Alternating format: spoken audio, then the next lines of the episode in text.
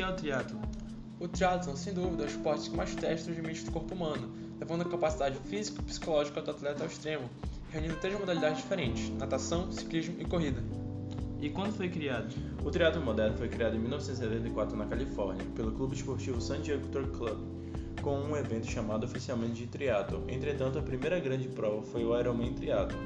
Reza a lenda que o Ironman surgiu depois de um desafio feito numa discussão numa mesa de bar. A dúvida era definir qual a prova mais extenuante e quais os atletas mais bem preparados: os nadadores, os ciclistas ou os maratonistas. No auge da discussão, o ex-oficial da Marinha Americana John Collins sugeriu uma prova onde se reuniria consecutivamente sem intervalo as três modalidades, e quem as concluísse em menor tempo seria realmente um superatleta, um Ironman.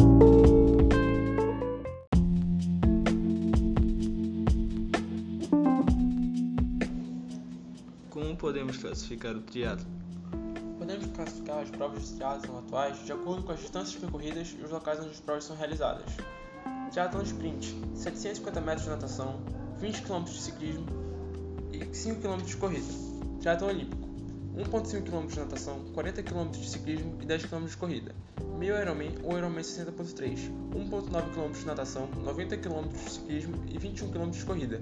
Ironman, 3.8 km de natação, 180 km de ciclismo e 42 km de corrida. Ultraman, 10 km de natação, 421 km de ciclismo e 84 km de corrida.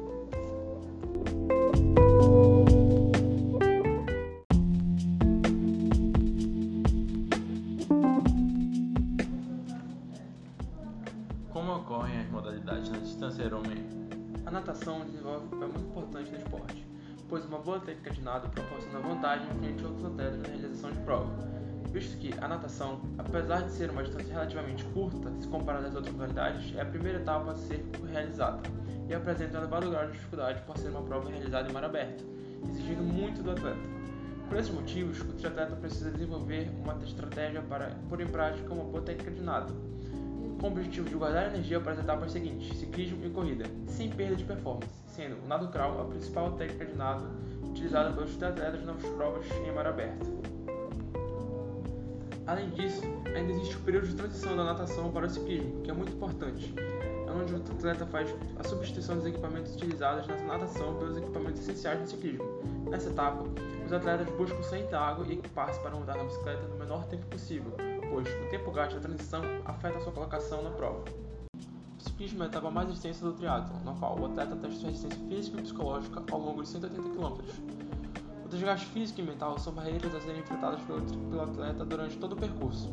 O atleta precisa de equipamentos que permitam lhe conter gastos energéticos para posteriormente realizar uma boa maratona, e que também ajudem a maximizar a sua performance. A maioria dos atletas profissionais utilizam bicicletas de contra-relógio, que são mais aerodinâmicas que uma bicicleta comum e permitem que o atleta realize os 180 km em alta velocidade sem grandes desgastes físicos, mantendo uma boa performance ao longo de todo o percurso.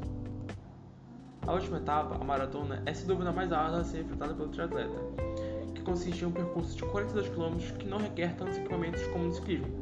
Apenas um tênis e, se o atleta preferir, também pode fazer uma prova descalço. O percurso exige do atleta muita técnica, um bom preparo físico e um psicológico forte que será vigorosamente testado até a linha de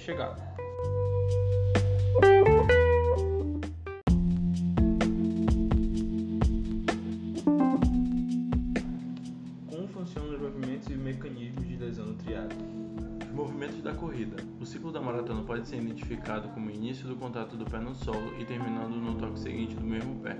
Esse ciclo também pode ser referido como uma passada, e por sua vez uma passada é constituída por dois passos, cada um iniciando por uma das pernas. Na corrida, esse ciclo pode ser dividido em duas fases, apoio e balanço. A fase de apoio inicia-se no contato inicial e termina quando o mesmo pé decola no chão, o que é conhecida como toe-off. O toe-off denota o início da, da fase aérea, que por sua vez termina quando este mesmo pé retorna a realizar um novo contato. O período das fases de apoio e balanço durante o ciclo da marcha é afetado pela velocidade da marcha. A base de apoio nos diferentes tipos de marcha pode representar cerca de 60, 50, 30 ou 20% do ciclo à medida que a velocidade aumenta. Ou seja, de acordo com o ritmo do atleta, o contato com o chão varia, sendo intensamente proporcional à velocidade. É importante salientar também que para o mesmo tipo de marcha, a duração da passada diminui à medida que aumenta a velocidade da marcha, e esta redução ocorre principalmente por causa da redução do tempo de apoio em contato com o solo.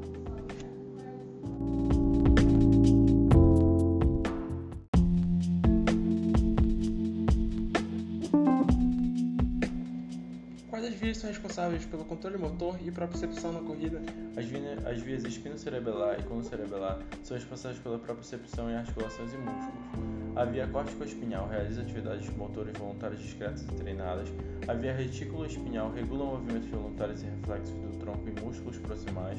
A via rubra-espinhal estimula os músculos flexores e inibe os extensores. Já a via vestíbulo-espinhal faz o contrário, ela inibe os músculos flexores e estimula os extensores.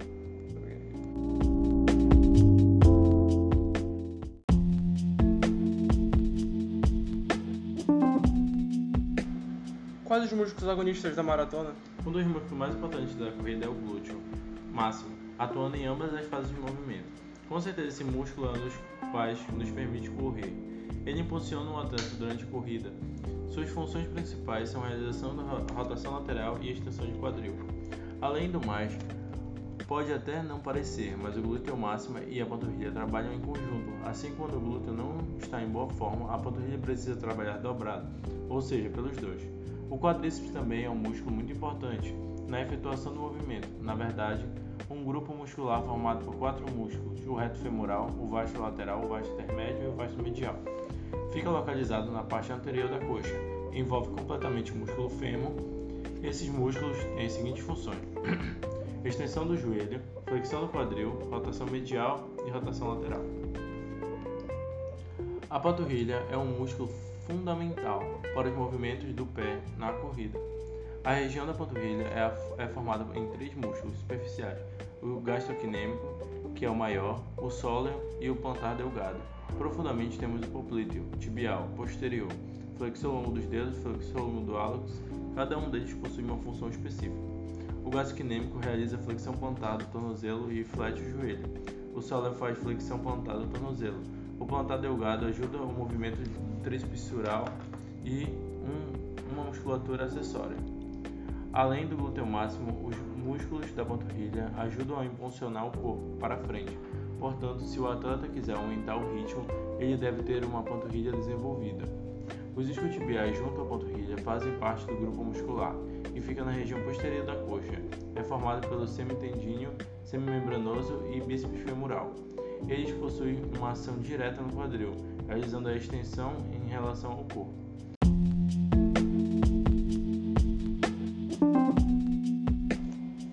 E quais são os principais ligamentos de contenção? Os principais ligamentos de contenção do joelho são o ligamento cruzado posterior, anterior e colateral medial e lateral. Os principais tornozelos são talo fibular anterior e posterior e calcâneo fibular. A ruptura do ligamento cruzado anterior do joelho é ligada à atividade esportiva de alto rendimento em 85% dos casos é uma lesão frequente nos triatletas na etapa da corrida.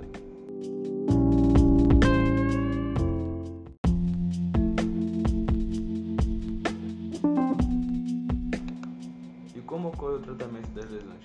O tratamento cirúrgico ou a fisioterapia são indicados ao paciente dependendo do grau de lesão. A ruptura ou lesão total do ligamento cruzado anterior nos jovens esportistas necessita, na maior parte das vezes, de um tratamento cirúrgico, porém, não é necessário se precipitar para fazer a cirurgia. A prática do esporte com o joelho instável na presença de uma ruptura, do LCA é desaconselhada. O tratamento reparador não cirúrgico tem seu lugar para pacientes mais idosos sem ambição de praticar esportes.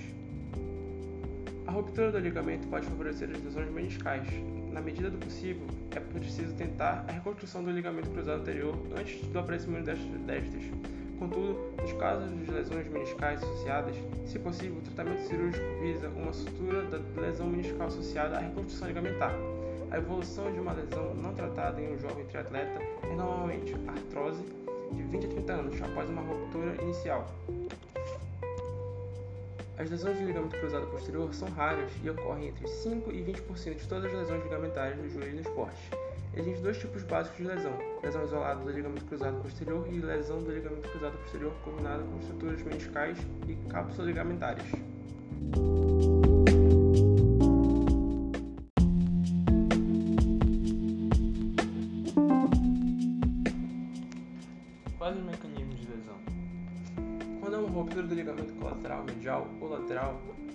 dificuldade em conter esforços, limitando o valgo e o varo do joelho.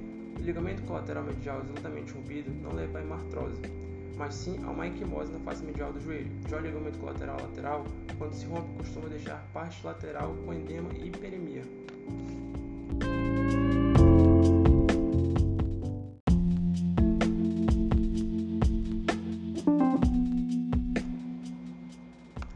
Lesões seguidas de um trauma e inversão do tornozelo são muito frequentes.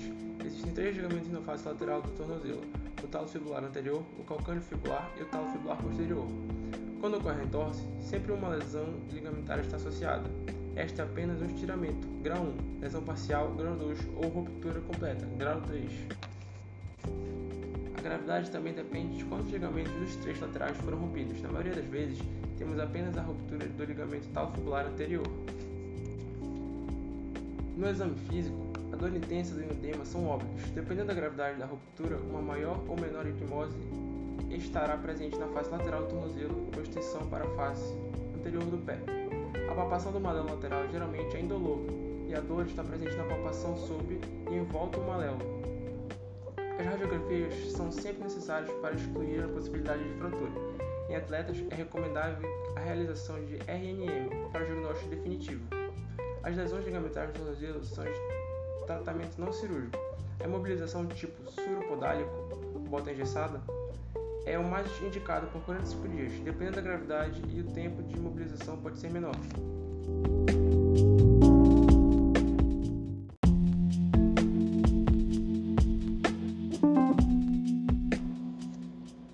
Existe alguma correlação entre as lesões no esporte?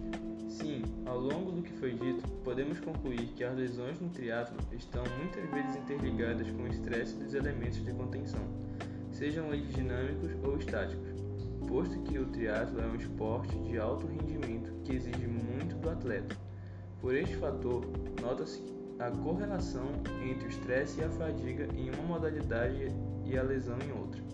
Grande parte das lesões no esporte estão atreladas a outra modalidade, como por exemplo o ciclismo e a corrida, que para essa execução é necessária a utilização dos membros inferiores como um todo. O percurso de ciclismo no Ironman é muito extenso, logo os músculos inferiores necessários para pedalar são ativados durante horas consecutivas, gerando fadiga nos mesmos. Já na corrida, após o ciclismo, nota-se o aumento significativo do estresse articular e ósseo.